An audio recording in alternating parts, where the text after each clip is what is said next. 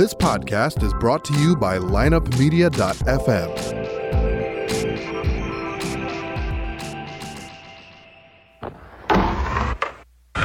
Because if you can tell me what your habits are, I can tell you what sort of a person you are. I can tell you what your future looks like. But like I always say, life is 10% what happens to you, is 90% what you do about it.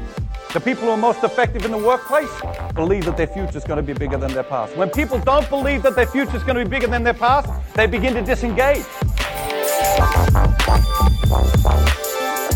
You're listening to The Circuit of Success, a podcast dedicated to helping you achieve success in every facet of life. Only on the lineupmedia.fm podcast network. Now, your host, Brett Gilliland.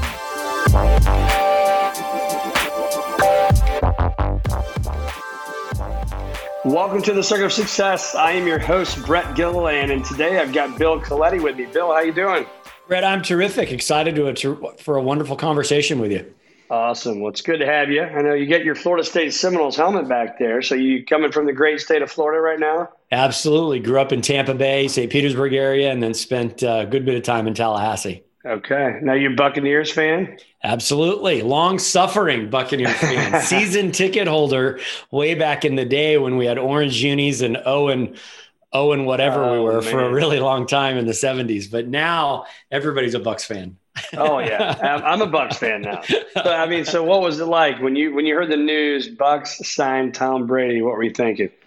I was skeptical at the time. I didn't know if it was him or if it was the system. And so, you know, that two years ago or yeah. so, you had that coin toss. Was it Belichick or was it Brady? Yeah. And and was was he a tool or or was he the the it? And obviously he's kind of the it. It's the Belichick system. There's no knock in the Belichick system.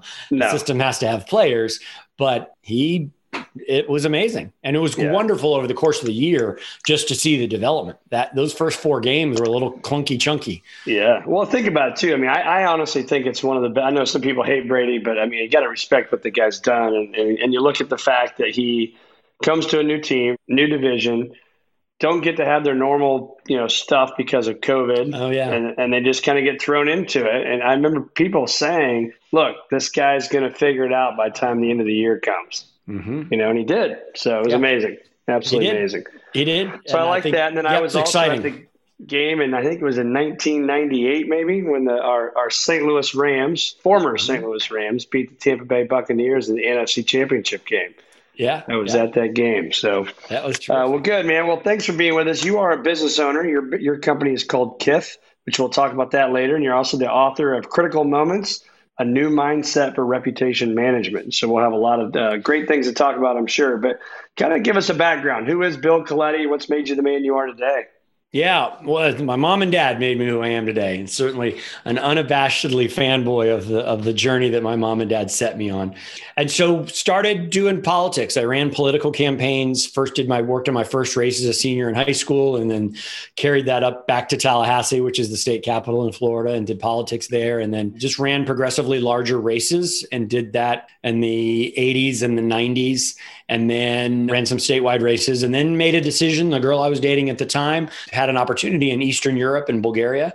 And so I moved to Bulgaria for five years and wow. worked on a number of things over there, started the American Chamber of Commerce, and then ultimately hmm. wound up working for the prime minister and helping him set up a communication structure similar to what we have at a, at a, at a White House structure, where you have a strategic director of communications and then a more tactical spokesperson. So we set that up all as sort of precursor for Bulgaria to join NATO and the EU, which to become more aligned to the east or to the west as opposed to where they were previously aligned uh, with Russia.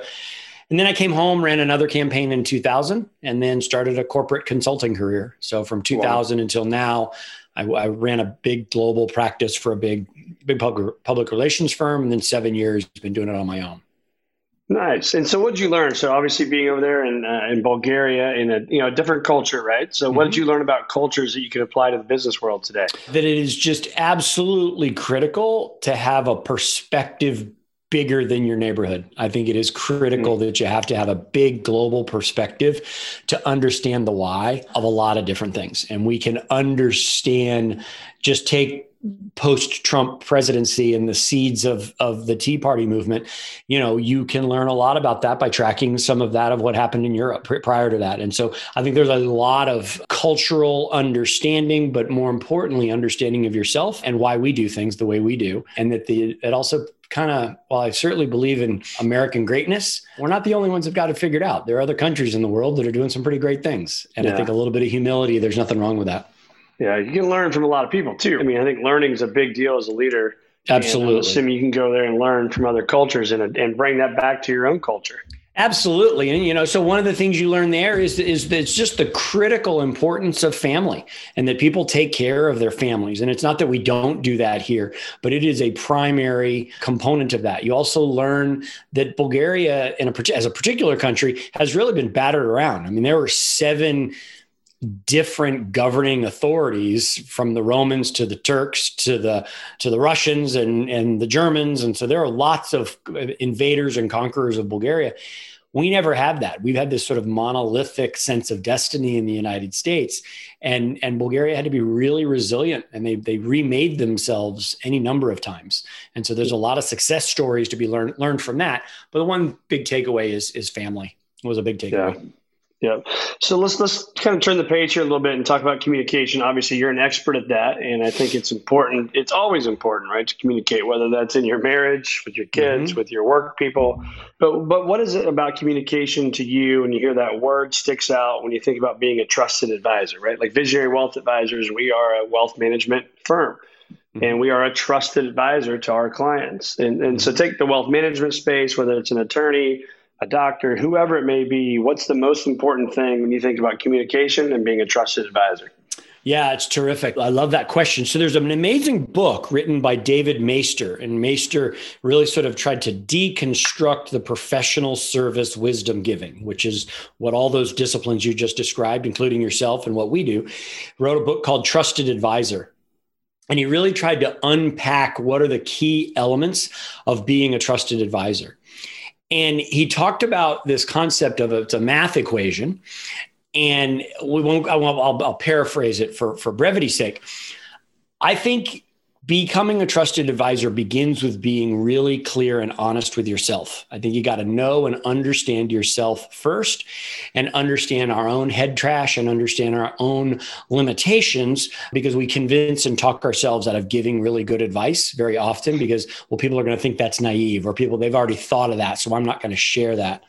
So the Maister model is all built over self awareness. And then above self awareness, is trust. You get trust by being credible. And so, Brett, you've built trust over your career by giving consistent doubles and maybe the occasional triple and rarely a home run for your clients, but you have been credible and consistent by delivering good, prudent, sound advice. So that's a key component to that.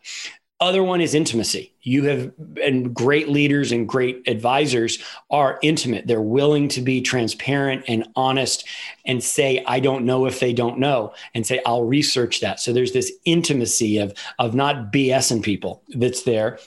And then the last part is really truly being a subject matter expert. And so I couldn't be a bed i could not be a family family practice doctor because i just don't have those skill sets but i can do what i do and you can do what you do. And so you truly have to always be sharpening the saw and understanding market. And so when someone asks you about bitcoin or whatever the weird thing is of the day you've got credibility and the ability and the expertise to do that. So trust is built from the subject matter knowledge, what you're, you're the really the thing you really do, this intimacy, willing to be vulnerable and willing to sort of connect with people at a human level, and then the credibility of consistency of consistently delivering that all, even if it's a math problem, over self-awareness and, and, and really a deep understanding of yourself.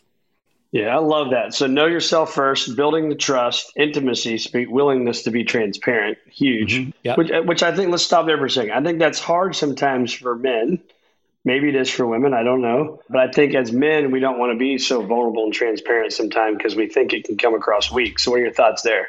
Absolutely. And then let me just add to that we fake it with BS and most people see right through it. Uh, Yeah. And and and and I'm talking about, and what I do is, I mean, we do crisis communication. So we are dealing with leaders that it's the worst day of their career or the worst seasons of their season of their career, and this is things that could jeopardize certainly their job at the enterprise that they're at, or significant shareholder return, whatever metric is most relevant to them Yeah. and people are pretty good at seeing through the BS when you're really struggling, you know, and, and I think that it, that's why that intimacy is really important. And and so much of what I do is tactical advice, but it's also almost ministerial. It's min- just being present for someone in a moment of need. I'm not going to solve it. I'm not going to fix it immediately, but I'm present for people, and that's what Yeah. people really seem to value. So that's where that intimacy comes in. I love it. And then the fourth one you said was be a subject matter expert. And so I, I love that. I say be a student of the game. And, and so what is it that you do, you know, kind of walk us through maybe the daily or the weekly or the monthly habits for you to stay at the top of your deal and keep sharpening your saw? Yeah, I love it. So I have just over the past three years really embraced a morning practice. So I have a morning ritual and a morning routine. And there's this great book by Hal Elrod called Miracle Morning, and he talks about this thing called he talks about this thing called savers.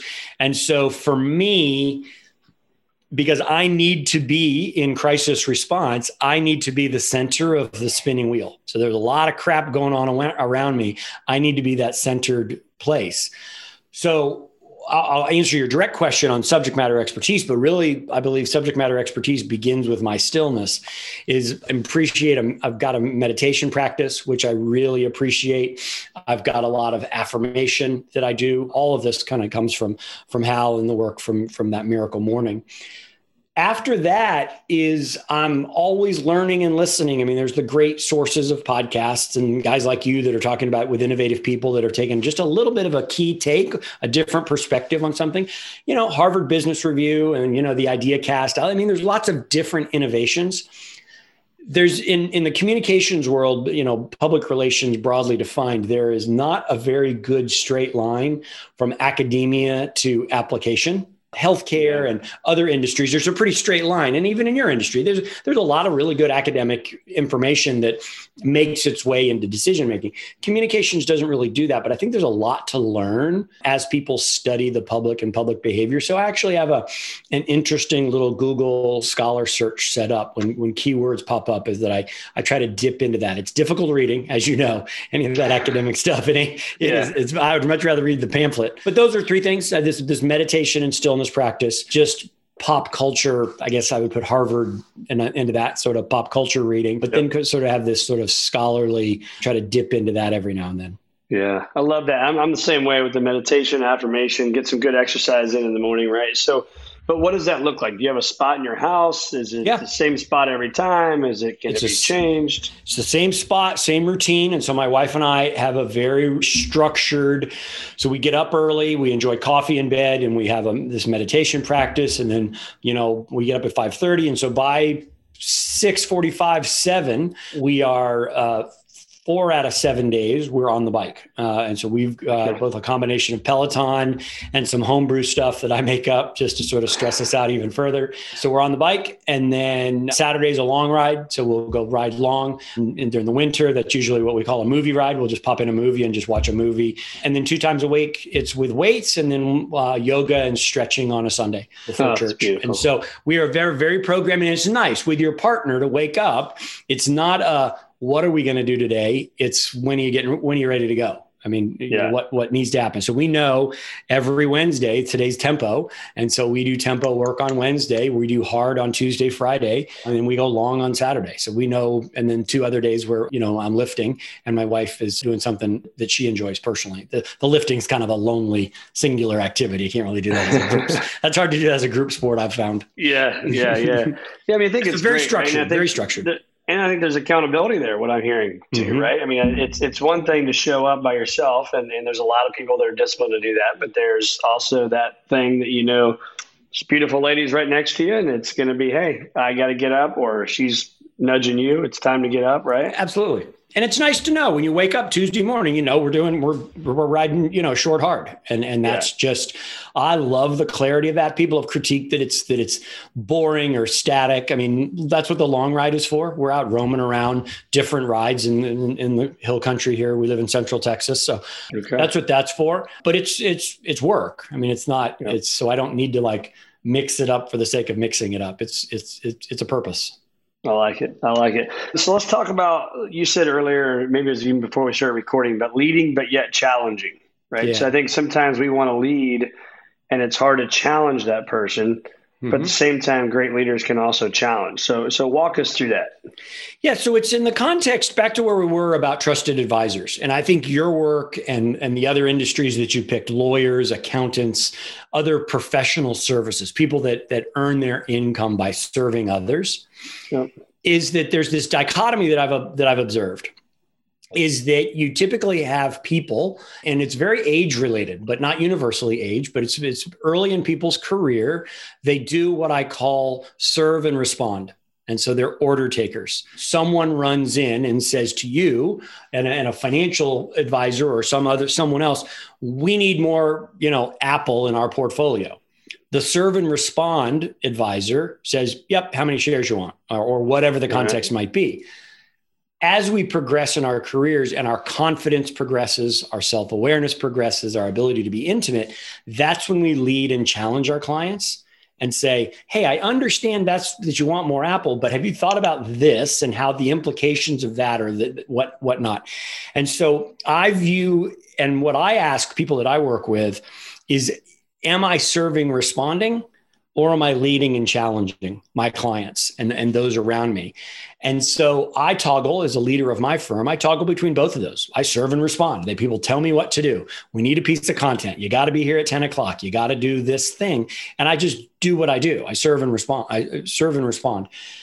There is often where I, my greatest role is to lead and challenge. And that's the same thing for my clients. I, I try to get out of serve and responding for my clients and I know what we get paid for is leading and challenge. So, so serve and respond would look like, you know, writing a press release, writing a speech, writing talking points, doing a study about social media or something like that.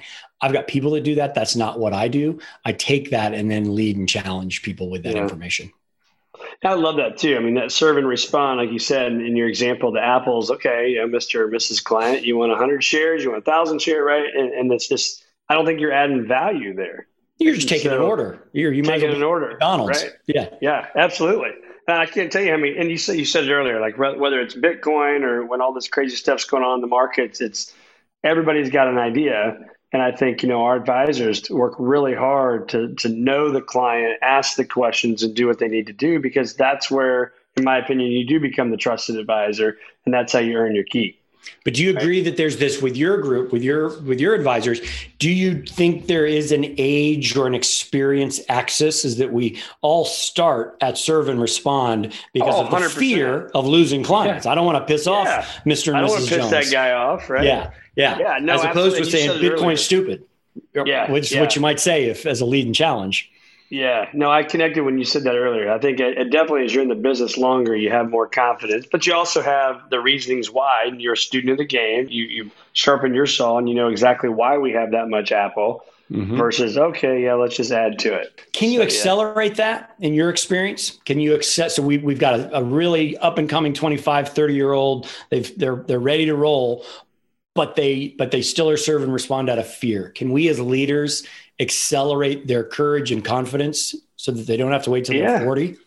I think so. I think so. And the, re- and, I, and the reason I say that is I've, I've been a, an advisor. This is the only thing I've ever done. Mm-hmm. And so now, you know, being a founder and a co-founder and a CEO of a firm and still an advisor, but you know, back when I was 22, 23 years old, yeah, I was scared to death. Right. But the way I did that, the way I made that get, go, go faster was I took, now I can say this cause I'm the gray haired guy, but I always took the gray haired guys with me in my early 20s. Mm-hmm. And I would sit down and I would watch them and how they would work with clients. And I wouldn't write down what the client or prospect said. I would write down what the advisor said. Mm. And oh, this guy said that in this meeting. Well, here's how the advisor responded. Or she said this, and here's what he did.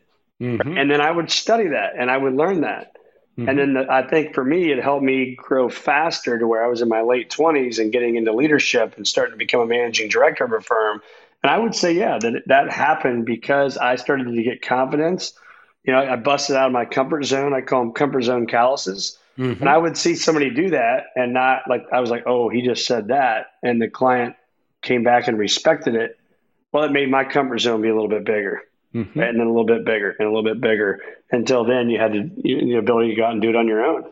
Yeah, and from a, from what we do in a communications context, our promise is if you work with us in this journey of becoming a trusted advisor, the promise is you now become the place that your your leadership takes their most difficult challenges. And that's not for everybody. Not everybody wants to do that. I'm sure you know plenty of advisors that are happy taking orders and that yeah. they've made careers out of taking orders. It's not what I want to do, and I don't think it's what you want to do. Yeah, no. But I do, as we become trusted advisors, I want to be the place that the most that the leader takes their most difficult challenge. That's that's what I want. And in a sports yeah. context, I want the ball at the top of the key. That's not everybody. Not everybody doesn't want the ball, but that and there's right. nothing wrong with that. That's not a criticism. I think you would agree with that. That that's not 100 percent not a criticism, but you got to make sure somebody wants the ball when there's two seconds yeah. left or whatever the metaphor. Yeah, absolutely.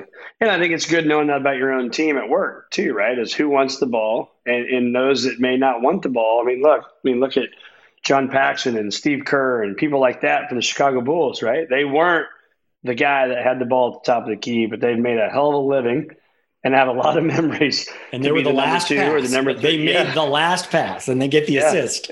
yeah. Yeah. Or made some key shots that nobody talks about because they want to talk about Jordan stuff. So exactly. It, it's good to have that in every team. So let's talk about you. Obviously, we've, we've used the word crisis a lot. You've worked with people on, like you said, their worst day probably ever. Right. Mm-hmm. And so mm-hmm. maybe somebody listens going through that, but maybe somebody just had a bad day. Right. It's not maybe newsworthy but for them, it, it, knocked them off the, the horse a little bit, right? So, mm-hmm. what advice would you have for people from a mindset and an emotional standpoint, how to get through really, really tough days or really tough time? Yeah, terrific question.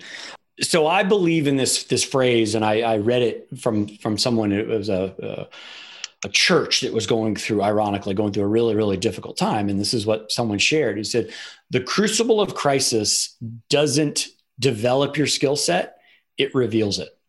And mm. so when you are going through that moment, and even if it is a benign bad day, you've lost some clients or whatever the, whatever the situation is, and it's a it's a bad day, it is really clear how you respond. Listen and trust trust your gut, trust your instincts, and so get back on the horse and get going. That's all real cliche, but the thing for what I do, and, and this is a little outside of just bad day, is that if you subscribe that the crucible of crisis doesn't develop your skill set, it reveals it, you got to practice. You got to practice. So back to the Jordan analogy, he practiced catching and releasing with a, sh- a, short amount of time as possible and that was practice so that when he was in that crisis if you will it what was revealed he liked he liked what he saw so the way I talk about it for organizations is that the the key difference in crisis when they're when they're when you have a crisis is speed how fast do you respond. So let's say you've you, you're losing a bunch of clients or maybe someone accuses you of sexual harassment or there's just something real that's going on. The speed at which you fill the marketplace with information with what your side of the story or exactly what happened that's the key differentiator between good and great. The way you get fast is having crystal clarity around your mission and values, plus an understanding of your chain of command. And so, if we just take this hypothetical company, something bad happens to this hypothetical company. They need to not dither around thinking about what really matters most. What is their mission? What is their values? So many clients that come to me don't know what matters most and they don't have clarity around what they really stand for. Their reason for being they're just selling widgets because that's all they've ever done is selling yep. widgets. So they don't really understand their reason for being. And we all poo poo that and we all roll our eyes at mission and values and all that kind of silliness. But in a critical moment if your skill sets are revealed knowing mission and values is really critically important. Second is more of a practical application. It's your chain of command who am I going to go to? Who do I trust? Who am I going to get advice from when this happens? Is it inside counsel, outside counsel? Is it a trusted board member? Is it my CFO, my chief operating officer? Understanding that and exercising that. So when it's revealed, you know, I'm going to trust Brett. Brett's going to give me the advice. Paul, he's not up for this. He doesn't want the ball at the top of the key. He's just not in the room when that choice is made. Mm. But Mary, she gets our employees and she understands the long term. So she's on the team. And so it's exercising and practicing those things. So speed is the key differentiator when people are having these crises. The way you get fast is knowing what you stand for and knowing who you talk to. That's how you get fast. That's phenomenal. I love that process. And so talk about the emotional side of that though too because okay, great, I got my communication out. I know my mission and vision. I know my team but now I'm at home alone after dinner and I'm like, holy crap, right? My world is crumbling. Yeah. Yeah. Now what? Yeah, and you know, and that's when that ministerial part of what I do, because I get those calls at seven o'clock. We've issued the statement, we've done the press release, we've done the whatever, and and we watched it. We watched the six o'clock news and said, okay, we did okay. Now what? You know, it is a lot about that self-orientation and and and and blame is is such a toxic toxic chemical is when we look at blame and there's there's self-blame. But what I really try to do is we're dealing with with crises and and often it is not the actions of one person. So sexual harassment and if if you if you've got a leader that has done some bad things, they need to sit in that blame and they need to yeah. sit and own that space. But if there was a manufacturing facility that that blew up, or there was a uh, there was a there was a something bad that happened, you, you owning that blame personally is not is not particularly relevant to me. I don't think that's really important. I think what you need to do is apologize, fix it, and get back to strategy as fast as fast as you can. There's really not much room for self wallowing. And so, yeah. depending upon the situation, when I get that call, it's called seven, eight o'clock at the end of the day, is that I really want organizations to apologize, fix it, and get back on plan as fast as they can. And, and yeah. denial and saying, well, maybe it's not me, or maybe it's not that bad, or maybe nobody's going to find out. That is not a part of apologize, fix it, and get back on strategy. Yeah. And too often companies do that. Yeah. And I think too, you know, you mentioned the company earlier, but you know, I've got a couple of their pieces of, of exercise equipment at home, and, and I, you know, recently they had to do a recall, right, with their treadmill. Yeah. And Absolutely. I'm not an expert, but they communicated with me very quickly. They fixed the problem if, if you wanted to fix the problem, right? Mm-hmm. And, and they have over communicated, I think, since uh, with mm-hmm. some emails and, and some things like that. So I think that's mm-hmm. probably a good process. Would you agree, or is that some? It was a good process once they did it. They were yeah. slow because you had governmental. Yeah, I was FTC, I believe. FTC a little bit forced their hand, and so yeah. they were behind the curve on that. So so yes, and it's great that that's your observation and that's your perspective. That's what they're counting on.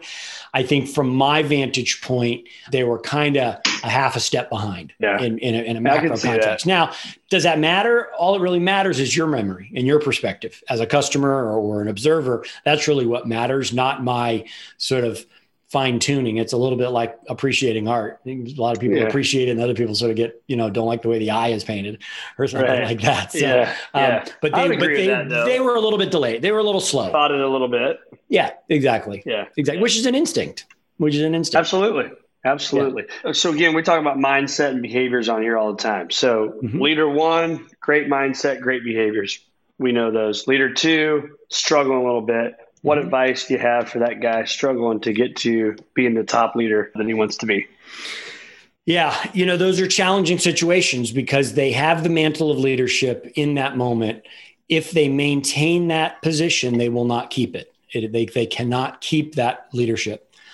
And so what I do a lot of is that I try to I need to I need to generate action. I need to get companies to do something, whether that be an yeah. apology or fire somebody or make amends in some some way. They need to take affirmative action.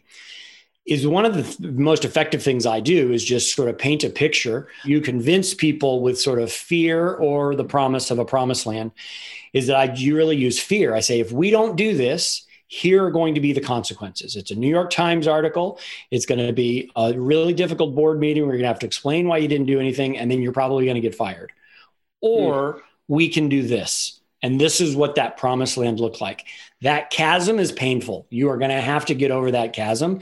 So I try to use storytelling. I use either promised land or fear to try to convince. To the root of your question is a coaching and self improvement. In my practice, that's a day two activity. That's not a day one activity. Day okay. one, I'm on the battlefield tra- triaging, kind of packing the wound. Now is stopping the bleeding. The, stopping the bleeding, and that is not the time to talk about diet and exercise. Okay, yeah, uh, we're, we're, we're like packing the wound, and so I talk a lot about sort of cardiology and issues around that. Is that, that that a lot of what I do is just emergency room physician type of stuff. We'll eventually get to talk about that to your point about coaching, I use that same fear or promised land parable. And, and that seems to be a really effective way for people to understand that. And at a very practical level, I have mocked up newspaper articles with real headlines and two or three paragraphs of copy that says, you know, CEO Brett, are you ready to see this article? Because this is what's coming tomorrow if we don't act. That's mm-hmm. a little extreme and a little dramatic, but but get your attention though. But it gets your attention because it's real galvanizing to see, you know, on Thursday afternoon, Brett failed to blank blank blank. That's pretty galvanizing. And I so that. I know you. I, the, the root of your question is coaching. Honestly, it's my experience. Those leaders that are that don't have that mindset and behavior self-select or the board selects them out selects them out pretty fast so I'm, I'm, writing this down. So I mean, I, what I'm hearing is kind of you're painting two pictures. And so any business leader or you know, mom and dad, anybody listening to this right now could sit down and say, okay, based on what I'm doing right now, we can go as small as exercise, your eating, leadership, whatever you want to call it. Here's mm-hmm. if I keep doing this path, here's what's going to happen. Mm-hmm. Boom, boom, boom, boom, boom. Right, list them out. Or I can adapt and go to this path. Boom, boom, boom, boom. Here's what's going to happen Mm-hmm. Now I have to sit and reflect and look at these two things and say, which do I prefer? Exactly. Yeah, and I and I think that's really really an important that's an important process, and we all should do that, and that's where that meditation time comes in, and that stillness. We all everybody gets off on being busy, busy, busy, and I just think that's ridiculous. Right. Yeah, we, we, we I, I really agree. Reflect, uh, and and exactly what you just said. That's the really the way to, to the, the way to think about it. So when you think about, it, let's go back to that meditation visualization thing. Walk us through that. You, get your coffee, you're in bed for this part, and are mm-hmm. you literally just kind of breathing and trying to let your mind go nowhere, or mm-hmm. are you letting your mind go to certain things that you need to really focus on? Yeah, two parts. I, I, think everything begins with grat- with gratitude. So I've got a gratitude list that I just run through my my kids, my wife, my firm, my team. Uh, so I'm just running through. I've got a pretty fixed gratitude list. So I just kind of run yeah. through the gratitude list. The second is I've tried lots of different models in my in my silence or let's call it meditation. I just go where I go and whatever wherever I go. Some days it's improving my punch list and improving the things I need to do by 10 o'clock and my honeydew list or, you know, paint the house, walk the dog, whatever. I, and sometimes it's there. Other times it's like really big, beefy things about myself. It's really big, beefy things around concepts about self improvement or maybe somebody on my team that I want to coach. And so I don't, once I, gratitude is pretty fixed. There's a, there's a eight or 12 little touch points that I hit there that's really very fixed. After that, I, I just, I was coached by a coach just let it go. Let let the let the whatever you believe in do its work. And that's kind of what i what i do. And i do believe that, that that's god in me and that's that's wherever i go. And sometimes god's okay with me working on a grocery list. And there's nothing wrong with that. All right? Every day does not have to be you know, exploring the bowels of my creation. Um, I can really just think about, right. I can just think about, you know, okay, I got to mow the yard. So time to get up and get going or whatever the case may be. But I, but driven people though struggle with that, right? Yeah, absolutely. I mean, I struggle with that sometimes where it's like, oh, I just wasn't as productive. And then I beat myself up over a little bit. Yeah. Yeah. That's that self-awareness and, and self-care. Yeah. I mean, if we, if we can't care for ourselves, we can't care for others. I firmly believe that. And, and particularly you mentioned men, you know, there are so many men that are just like driven, driven, driven and, and scheduled. Um, I, I, it's, it's a pity often that they have not taken enough time for self-care and women are very good at that you know yeah. not to put too many gender stereotypes on it but men struggle with that and I, that's a that's a shame yeah. So you mentioned earlier, just very briefly, but I, I catch this, and I think we want to make a point of this. Is you said that your coach, your coach coached you. Yeah. You coach people, mm-hmm. and again, let's go back to Michael Jordan or Michael Phelps or Tom Brady or whoever. The best of the best of the best have coaches. Mm-hmm. So when you think about that, what advice would you have for somebody listening to this today that doesn't have a coach but wants to go to that next level?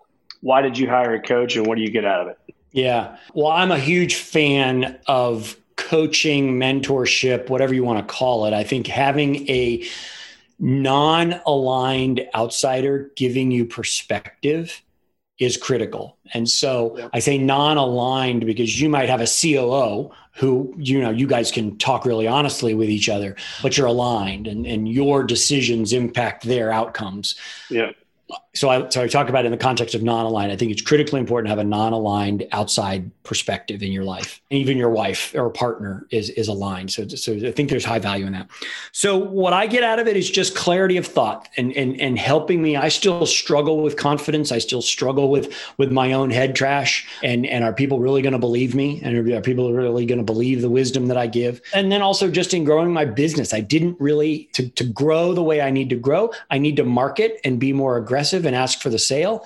I've built my business on on referrals and reputation and now I'm pivoting so my coach really helps me with that that it is okay to go out and market and promote yourself and do it in a very classy and organic way. The other thing my coach does is is paints a picture of a vision of a future that I can get excited about. I can I can get enthusiastic about that. So those are kind of three things that I think highly I get that I get a lot from my coach in order to to sort of paint paint that vision, clarify the the offerings that I bring, but then also helping me get out of my own way and my own self-doubt. Yeah.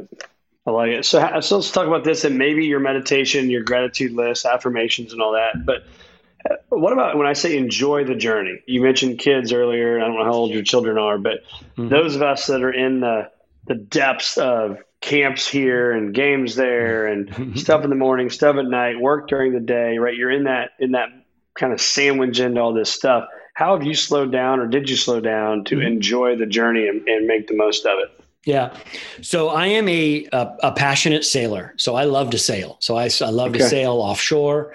I am trying to do that now and and and sail more. I'm in Central Texas, so I'm on a small I'm a, on a, a lake, but we've we've got a boat, uh, you know, down, down down in the Caribbean, and so we I want to do I want to teach. So that's the next thing I want to do. I want to take men that are that want to be great dads and want to expose their kids to the water and they want to sail and they want to fish and dive and snorkel and go to cool experiences. I want to teach people how to do that. And so for me, that's the journey, that's the enjoyment. I coaching people through crisis and helping people in crisis is those days are numbered for me. Helping people find the journey that I found and the love that I have for the water and the love that I have for sailing and hmm. particularly offshore sailing that's really where I want to go. So the journey, I, I, lived this phrase for a long time, is that I was in my first marriage and I've remarried, and that's a big that was a big change for me and a hugely positive change. Is my new my my new wife, is that we let life live us. In, in our previous marriage. And I've decided fundamentally to change that. I'm going to live life and I'm going to manifest the things that I want. And so mm. now I've built a successful firm and now I want to teach sailing. And there's a lot of ego that gets wrapped up in that you know, because I sure. might not be a six, seven figure career. And I need to kind of be okay with that. And I might not travel 200 nights a year and be executive platinum on American because that's how I used to validate myself. And so now I can kind of do it with, you know, Brett and his family had an amazing vacation, and they wouldn't have been able to do that without what I safely without right. the way I the way I coached. So that's, that's a awesome. obtuse answer to to how I sort of do it, but really intentional about about loving what I'm doing. Yeah, well, and, you, and so you're following your passions, right? I mean, you can see yeah. the sailboat right behind you. I mean, it's a passion of yours. Yeah, absolutely. So I think that if you can live in your passion, that's a big deal. Huge deal. Absolutely. So, talk to us about your book, Critical Moments A New Mindset for Reputation Management. Tell us about that. What brought that on? Obviously, what you do for a living, but tell us about it. Yeah, so you know the the book, the story of the book starts on a on a cocktail napkin flying home from New York, and that's kind of where it hmm. began. And so I just finished a crisis engagement with an amazingly dynamic female CEO. It was about a seven day episode. They they kind of got caught in the crosshairs. The details don't really matter. Got kind of got caught caught in the crosshairs, and she did a really nice job of of managing and leading that mindset and behavior that we talked about. She really got it and managed us through really really well that that that crucible threw us together in a very sort of you know a really strong fast friendship and so as a good consultant way back when i was using lots and lots of jargon is that i was making this distinction about reputation versus brand reputation management that it should be no different than hr management or portfolio management or there should be a practice and she goes finally we were debriefing on a friday at the end of it and she said bill yeah, I've heard you've been talking about that for a week, but I don't really understand what the heck you're talking about. So can you just explain it to me very clearly? And so I fumble bumbled around and it was a really bad conversation. And she said, timeout. What I need, and you may be familiar with this, she said, what I need is I need something like the four C's of mar- or four P's of marketing, price, product, place, promotion. She wanted a model just like that. And that's a 1960s yep. innovation. Sure. And so I flew home and I just and I crafted the four A's of reputation management, which is awareness, assessment, authority, and then action. And then I wanted to expand that further and decided to write a book about it with some parables from things that I've done in my career. But really, that reputation is an asset, just like any other asset in a corporation can be managed meaning you can assign KPIs to it, you can assign people to it, you can assign budget to it. And so I created this model, just like janitorial supplies, treasury management, or legal management. There's a model and a system and a process. And so I'm a, I, we have applied that to reputation management so that it can be a, dealt with just like anything else in a corporation. Assuming you can get on any major platform. Absolutely. Yep. Critical Moments. There's a criticalmomentsbook.com is out there, but it's also available. The easiest and best way is Amazon, obviously, but then you can also get it at our corporate website, kith.co. Perfect. Well, besides your own book and besides the Bible, what the, the you got a lot of books back there. You can't use those two. What, what's your favorite book? Any recommendations? Yeah, you know, I mean, we, we referenced it earlier. This Trusted Advisor book by David Maister is really a terrific book. Simon Sinek, the Why book, is a great book. Yeah. I think Atomic Habits by Clear is is yeah. fabulous. I I think you know there's a you took the Bible away from me. Is there's a Falling Upwards by Richard Rohr is a great book. It's a more he's a Jesuit priest, and so it's a really a lot about the second half of your life and how do you how do you come back from a from a turmoil. It was really important to me in my after my divorce. So it's a handful. Check out Chase the Lion. Have you ever read uh, Chase the Chase Lion? The Lion? No, yeah. I love it. Chase the Lion is a phenomenal book, and uh, I just got done reading it, and it was it was really really good. So Chase the Lion. I'm drawing a blank on the guy's name right now. I apologize, but it's on there. So where do our listeners find more of Bill Coletti? So our corporate website, as in it's funny, the websites are now kind of old school, but kith.co, kith.co is our website. A lot of information there. Pretty active on Twitter, really active on LinkedIn. We try to share a pretty thoughtful, deep post around both crisis response, but but also about mindset and behavior of leaders on LinkedIn, both under my name, Bill Coletti. So those three places. And then, you know, I actually like talking to people on the phone. So you can find our phone number and and and set up an appointment. So I, I love just sharing and talking about this and and having conversations with smart people like you. So I'm happy to do that. Awesome. Well, Bill, it's been awesome having you, man. I've taken uh, two pages of notes, a lot of good stuff, and I know our listeners will find tremendous value in this. So appreciate your time and appreciate you listeners out there turning in, uh, tuning in every single week to listen to us on the Circuit of Success. So, Bill, thanks for being with us, and have a, a great rest of the week. Thanks, everybody. Tune in next week for another episode of of the Circuit of Success with Brett Gilliland on the lineupmedia.fm podcast network. Subscribe to the show on iTunes, Google Play, Stitcher, and through our website, circuitofsuccess.com. Follow us on Facebook and Twitter and email any questions to info at circuitofsuccess.com.